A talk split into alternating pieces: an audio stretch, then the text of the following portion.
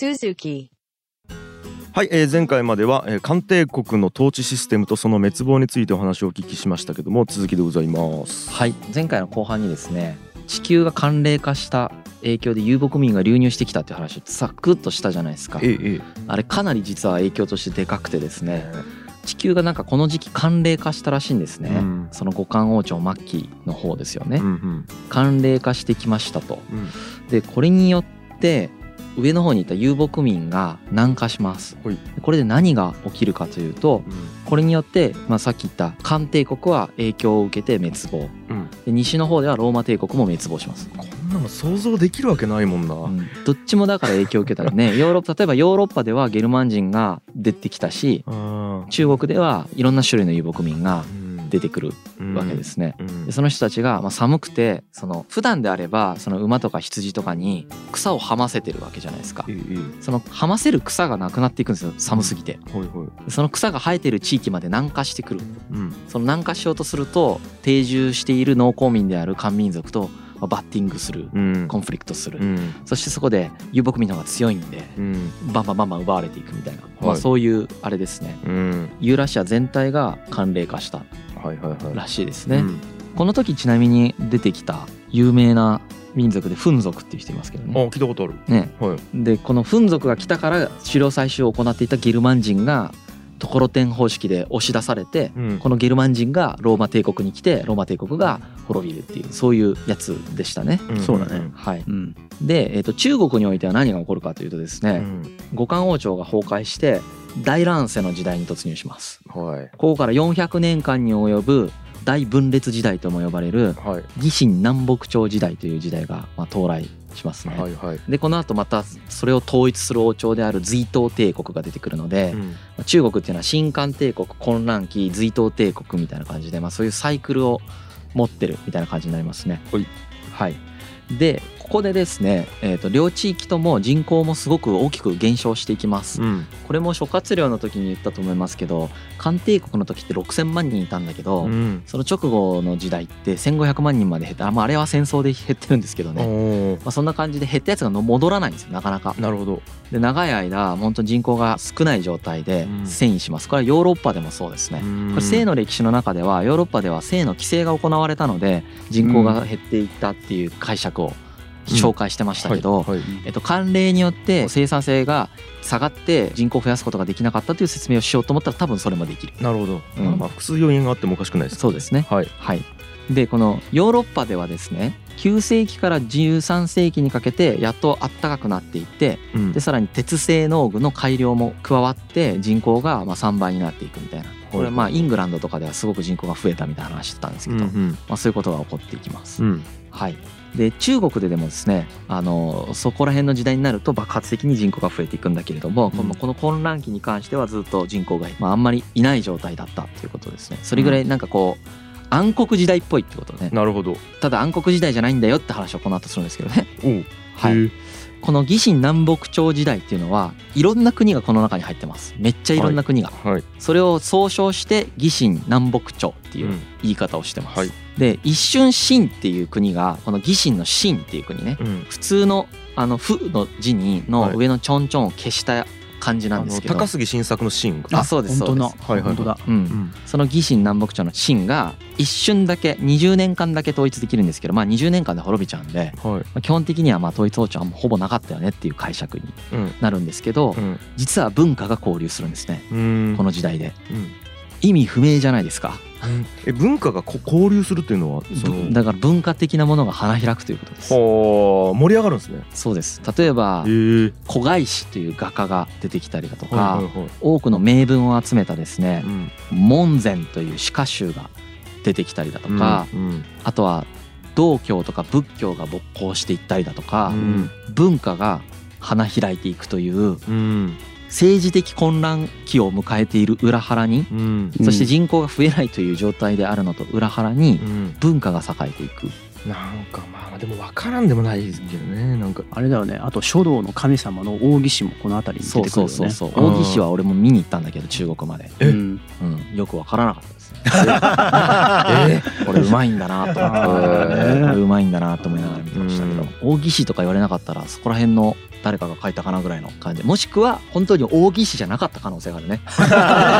ねよくよく考えたらね、うん、俺ちゃんと漢字読めてなかったかもしれないからね中国語で書いてたから、はい、なるほど。まあそういう時代ですよね。これでもね、うん、中国ってさ、こう春秋戦国時代も混乱期だったけど、うん、あそこも文化というか思想が花開くから、うん、結構混乱期に花開く系、そうだね、まあね、だよね中国ってね、うんうん、まあなんかありそうですけどね、なんか混乱するとこう自分と向き合うしかないとか、なんか表現して何かを考えるしかないとかいうことにもなんか人間になりそうな、うんうん、まあ、あと遊牧民のね文化も入ってきて、そこでその元からいた民族たちとのこう文化の交流とかハイブリッドが生まれて、そこからこう芸術の表現とかが出てきたりする、うん、まあ、それもありますね。外部からの刺激が多いとなんか生まれるっていうのはある、うん、でなんか中国っていうと漢民族の国のような感覚あるじゃないですか。いいいい、ちなみにこの魏晋南北朝時代を経て中国っていうのはあのもう為政者、はい、統治者が遊牧民になります、うん、そうそう、この後この話ありましたよね、うん、どっかで、はいはいはい、だから漢民族国家なんだけれども、うん、遊牧民が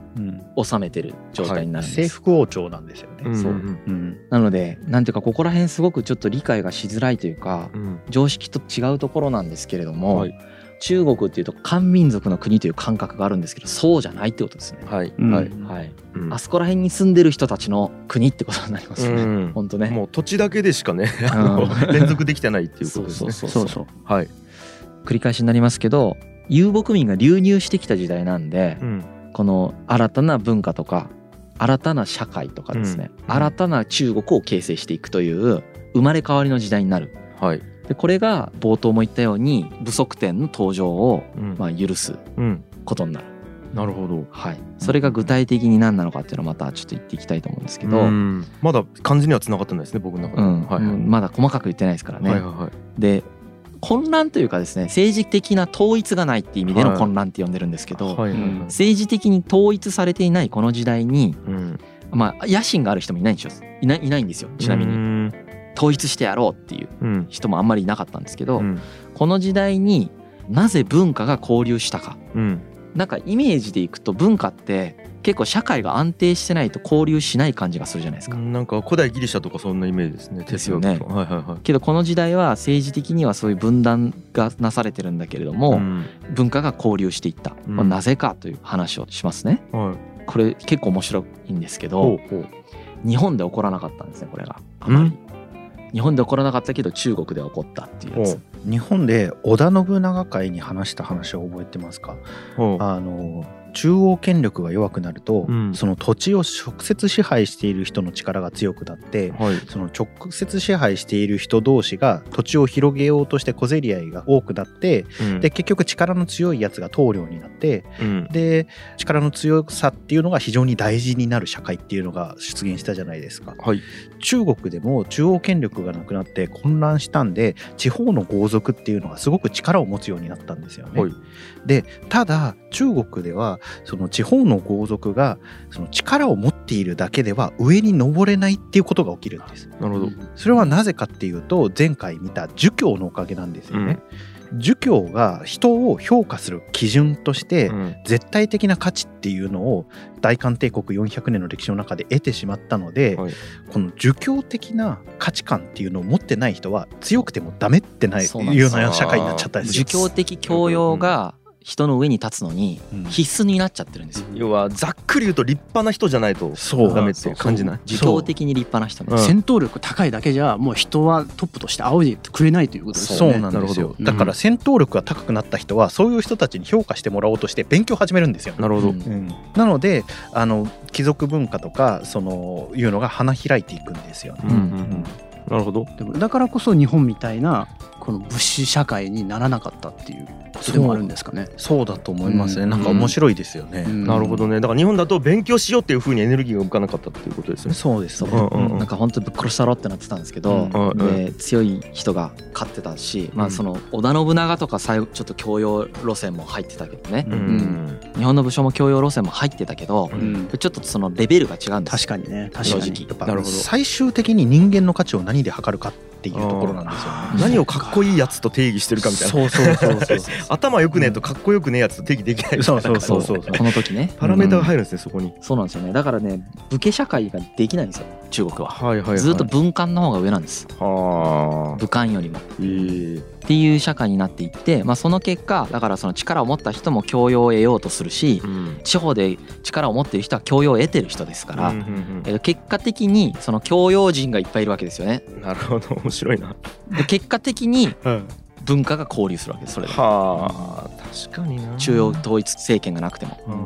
っていう状態が実現するっていうのが僕の中ですごい面白かったんですよね。面白いですね、うん、でもなんか文化的になんかまあ一個上のレベルな気がします。文化的っていうか、うん、要はその中学の時にヤンキーが一番モテるけど大学入ったらやっぱ頭いいやつじゃないとモテないみたいな、うん、なんかこうなんていうか、うん、そんな感じがしますね、うん、まああのそうあの分かりやすい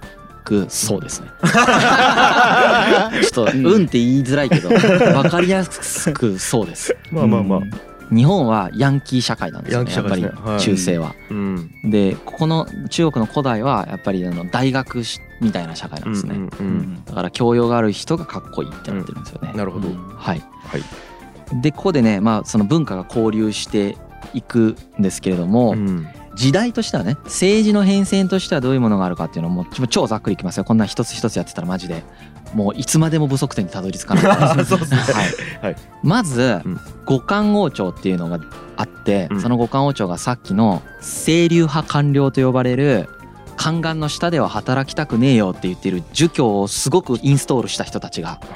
いて、はいいました。もう汚職とかもしないんですよ、その人たちは、うん、儒教超インストールしてるんで、はい、でもう貧乏でもいいからこう地方でとにかく儒教インストールしとこうみたいな人たちなんですね、うんうん、その人たちがもうなんだかんだ言って中央に招聘されるんですよね、うん、で改革をしようと試みるも宦官にぶっ潰されるということが起こるという話をさっきしましたよね。なるほど。この宦官にぶっ潰されるっていうでっかい刀庫の金っていうのがにかいぐらいあって、うん、これによってまあほぼ立派な人たちが全員いなくなるわけです、うんいなくなるからその前回のまあ後半に言った公金の乱と呼ばれる乱が起きてしまった時にそれを治めるっていうことが、まあ、これはまあ将軍が行くんですけどね、うんうんまあ、政治的にはうまいこといかないわけですよ。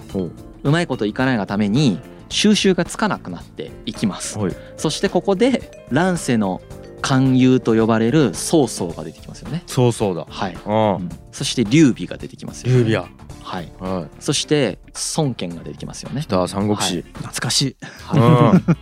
い、でちなみにこのさんにんの中でダントツの教養人が曹操ね、はいはいはいはい、優秀やった。あの馬に遠征で馬に乗りながら勉強してる人ですからこの人。うんで当時の教養人の第一人者でもありますからうんうんこの曹操が強いんだけれどもこのさんにんで戦ったんだけれどもうまくいかないんだよね、うん、うまくいかないのはなんでかって石壁の戦いで、うん、やっぱりその諸葛亮と後に防がれちゃったからだよね。レッドクリフや、うん、ね、うん、まあ本当は諸葛亮あまり何もしてないんだけど そ, う、うんまあ、そ, うそれが史実そう史実はね、うんまあ、そういうので蜀と呉、まあ、主に呉に防がれちゃったんで、うん、これによってどうにもならなかったんですよ、うん、統一できなかった、うん、けれども曹操の次の子供の曹丕の時に漢皇帝である献帝っていう人から皇帝を譲ってもらうんですね、うん、これはもちろん同活と一緒ですよ滅ぼしてるのと同義です、はいはい、それをまあ穏便にやってる状態ですね、はい、あの殺さないから渡しなさいと言ってるっていうのを曹操は自分の子供の時にやるように設計して自分の代でやってしまうといろいろ反発が大きいだろうから自分の子供まで待とうっていうことで待ってで待って継いでもらうんです、うん魏王朝ですねこれが、うん、魏王朝が成立します、うん、これでで、えー、と三国時代に突入していきますね、はいはいはいうんうん、で一方で劉備は蜀で皇帝を名乗り、うん、孫権は呉で皇帝を名乗り、はい、これで三国時代っていうのが出てきますよね、うんうんはい、でこの三国時代ができるんだけどこの後の話はねあのどまだラジオではしたことなかったと思うんですけど、はいはい、何が起こるかというとですね、うん、曹操の陣営に諸葛亮みたいな人がいるんですね、うん、この人芝居言いますあ名前だけは、はいはい、あのこれは三国志の漫画とか読んだら必ず出てくる人ですね、うん、ライバルとして出てきた諸葛亮の回で、はい、でこの芝居っていう人がまあすこぶる優秀なんですよね、うんうん、で諸葛亮はめちゃくちゃ優秀だけど取らなかったじゃないですか国を、うんうん、この芝居はちょっと野心があるんだよねだから国を取ろうとするわけあのまあ本人は取ろうとしてないんだけど孫の代で取るんですうん本当は息子の代で取れそうだったんだけど息子が早めに亡くなっちゃうんですね。この人を芝生っていうんですけど、うんうんうん、あのすごい功績を上げていくんですよ。芝家が、うんうん、芝家が功績を上げていくので民衆の聖望もそっちに集まるし、うんまあ、他の貴族もこっちについていくみたいな、はいはいはい、一方で曹操の家系はなんかよく分かんない人が王様になっていって、うん、養子で、うん、なんか不甲斐ないみたいなことが起こったりとか、うん、なんかめちゃくちゃ建物建てまくってみんな迷惑みたいなことが起こって、うん、ちょっと聖望が落ちていくんですよね。うん、でこれで後退しちゃうんですよ。うん、これで王朝が簒奪されてしまって、うんこれであの高杉晋作の晋っていう字の晋っていう国が出来上がります、うんうん、なるほど、はい、ほうほうほうだから魏も速攻で滅び、うん、すぐに晋になる。でこの晋という国は結構強かったんで、うん、その前に魏がそもそも蜀を滅ぼしてるんですけど、うん、晋の時代になって呉も滅ぼすんですね、うん、そうすると皇帝が一人しかいなくなりますんで、はい、この時点で一旦ろくじゅうねんぶりに天下統一を果たします。そうかそうか、はいはい、ちなみにこの時の人口は、うん後漢時代のよんぶんのいちうーんだと言われている。なるほど、まあ、登録されてない人たちが多分 ね, ねたくさんいたんです、ねうん、戸籍の、ね、仕組みがちょっとね、はい、完璧にキャッチできてないもんね、うんうんうん、で、まあ、混乱期を経てやっと統一されたんだけれども、うん、わずかにじゅうねんごに滅びます、うん、へこの秦という国が滅んでばっかりやな、はい、滅んでばっかりですよねまあ、この一つ一つの国の名前とか全然覚えなくていいんで、うんうん、なんかこうなぜ統一されないのかっていうところがポイントだと思います、はいはいはい、ここでね、うんまあ、難しいからなんですけどシンプルに、うん、でえっ、ー、とですね魏呉蜀の三国時代にね、うん、蜀と呉が国を作った場所っていうのは、はい、当時の中国の中華的概念からいくともう中国じゃねえだろみたいなところに国作ってるんですよ。辺境辺境中の辺境です、はい辺境中の辺境に国作ったんだけど、うん、これによってね中国の範囲が広がるわけ、はい、そうだよね今まで中国と呼ばれてないようなところに広がって別の国作ってたとこ滅ぼしたんだから、うん、中国の範囲が広がったよね、うん、でこの特に呉という国があったところを江南地域っていうんですね、うん、でここはものすごく肥沃な大地で、うん、めちゃくちゃ食料生産性が高いんです、うん、食料生産性が高いけど木がめっちゃ生えてるんで、うん木を切るのがスーパー大変だったんですね。なるほど。だからなかなか行けなかったし行く必要がなかったんですよ、うんうん、けれどもさっき言ったの寒冷化の影響で、うん、その遊牧民が南下してきてますから、うん、あの新しい土地を開拓しないといけなくなったんで漢民族の人たちが、うん、漢民族はここで大移住をして江南地域に移住していくんですよね南の方にね、うん、そして江南開発がどんどんどんどん進んでいって中国の地域が広がっていくっていうのがここで起こります、うん、なるほどはいうんうんうんまあ、今まで中国とは呼ばれなかったレベルの南の方に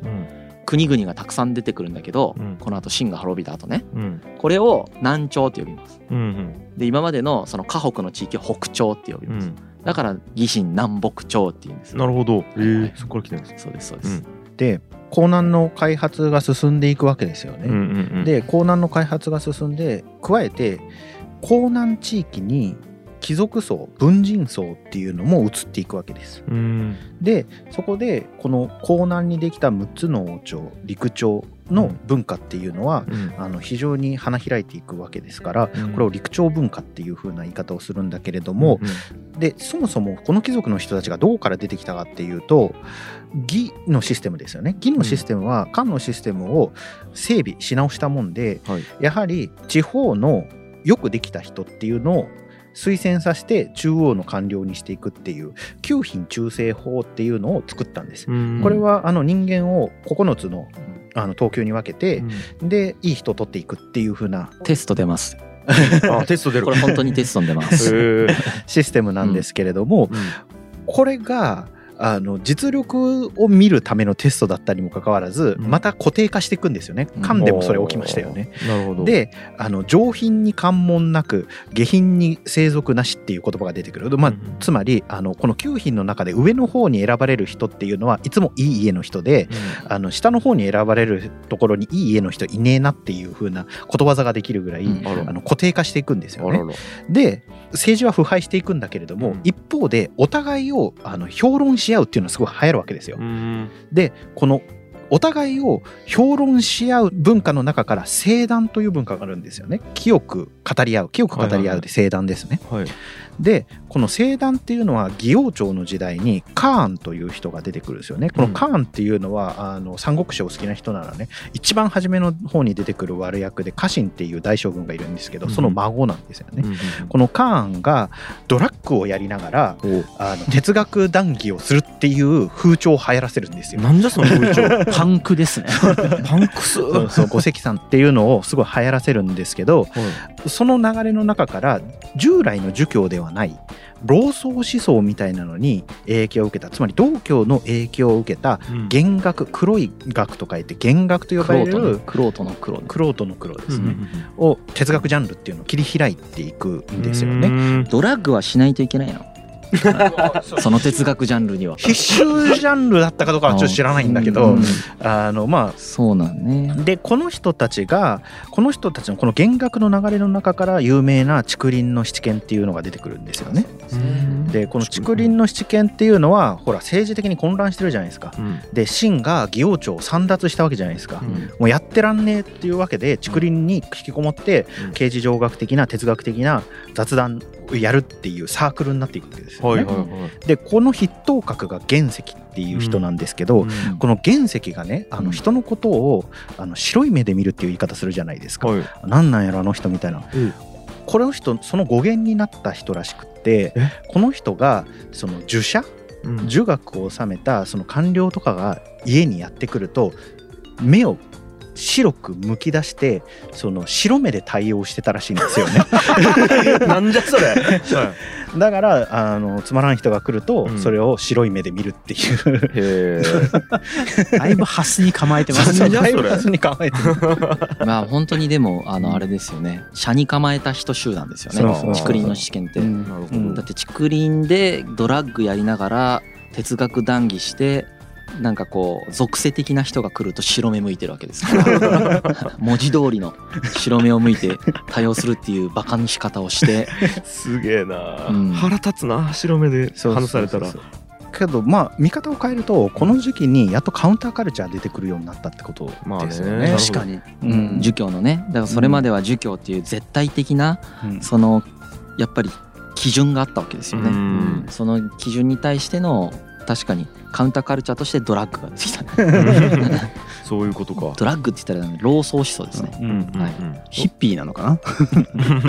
まあでもねちゃんと勢力として成り立っていきますこの後老荘思想もです、えーはい、っていうのが出てきます、うんまあ、こんな感じであの文化がだいぶ変わってくるっていうところがこの魏晋南北朝の時代ですね、うんうん、あのポイントはですねさっき言った通りなんですけれども、うん、ものすごく強かったんですよ儒教っていうのは、はい、このものすごく強かった儒教の概念のカウンターカルチャーが出てくるっていうことがめちゃくちゃ大事なんです。なるほど。これがない限り部族ってのは出てこれないんです、うん、ほう変化してるっていうことですよね、はい、儒教概念の中で女性が皇帝になるのが絶対にあってはいけないことなんですよ。なるほど。絶対にやってはいけないことなんです、うん、だからなるわけがないんです儒教国家では、うんうん、だけどここでカウンターカルチャーとしての老荘思想、まあ、道教とかが入ってきて、うん、このあとちなみに仏教が来ますから、うん、ちなみにあの玄奘と、はい、三蔵法師玄奘と武則天同時代の人ですからね。えー、なるほど。ほぼほぼ同時代です、うん、えー、ちょっとあの玄奘の方が前の人ですけど、えーうん、あの人が持って帰っちゃってるじゃん。なるほど。だからこの人の時代には、うん、なるほど。あとさっきも出てきましたけどこう遊牧民のこう人が移り住んできたり文化とか入ってきたりするじゃないですか、うん、で遊牧民の社会の中での女性の地位もやっぱちょっと違うんですよね、うん、農耕民との。だからそれもやっぱり影響してるっていう、うん、そうそうそう、うん、それもね後でまた詳しく言うけどだいぶあの農耕民より女性の地位が高いんです、はいはい、遊牧民って。うーん、だから遊牧民王朝でやっぱり女性皇帝が出るっていうのはそれでも男尊女卑ですよ、うん、だけどやっぱり遊牧民王朝じゃないとまあまず無理だったし、うん、そのそのような野心を持たないおそらく女性が、うん、はあはあ、皇帝になったろっていう野心。なるほど。儒教の国で育った人たちだったら、うーん、だからそこすごく実は大事なんですね。そうですね。武則天が登場するまでの背景っていうのを、ね、うん、一個一個ちょっと今詰めてる段階ということだよね。なるほど。ポイントまとめるとね、はい、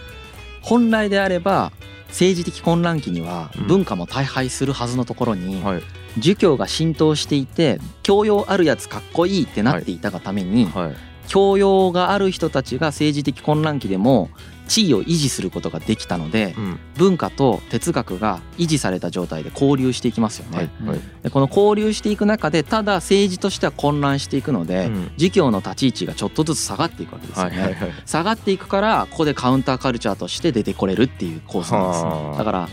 こういうことが重ならない限り不足点が出てこれないっていうのが面白いねっていう話だし、コントロールできないねって話ですよね。面白いな。なんかカウンターカルチャーが出てきたのも儒教の影響によってちゃんと頭いい人たちが評価される社会があったからこそ、カウンターカルチャーたちの人たちも頭良くなっていったから、そういうことです面白いでしょ。自己破壊してますねそこもそうなんですよ。面白い。全部そんな感じなんですよね。生き物だっていうのはすごく如実にわかるね、ね、この社会っていうのは。そうだね。でちなみにさ、義がさ、その漢のシステムをあんまり変えれなかったじゃん、うん、あれもだからそのめちゃくちゃ三国志で混乱期を経てるから、うん、みんな疲弊してるじゃないですか、うん、その抜本的改革多分できなかったんですよね、うんうんうん、だから滅びてるのも面白いなと思うもうどうしようもねえじゃん、うんえ、こんな毎回どうしようもなくなる気持ちになるんですか中国史の時はもうみんなにとにかく無情感を僕は味わって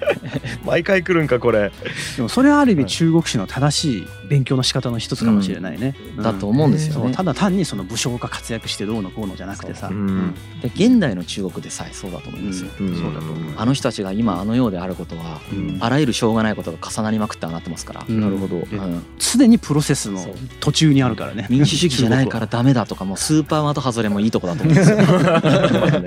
ーパーな的外れだと思います。現地のね中国人もひゃくも承知ですから知って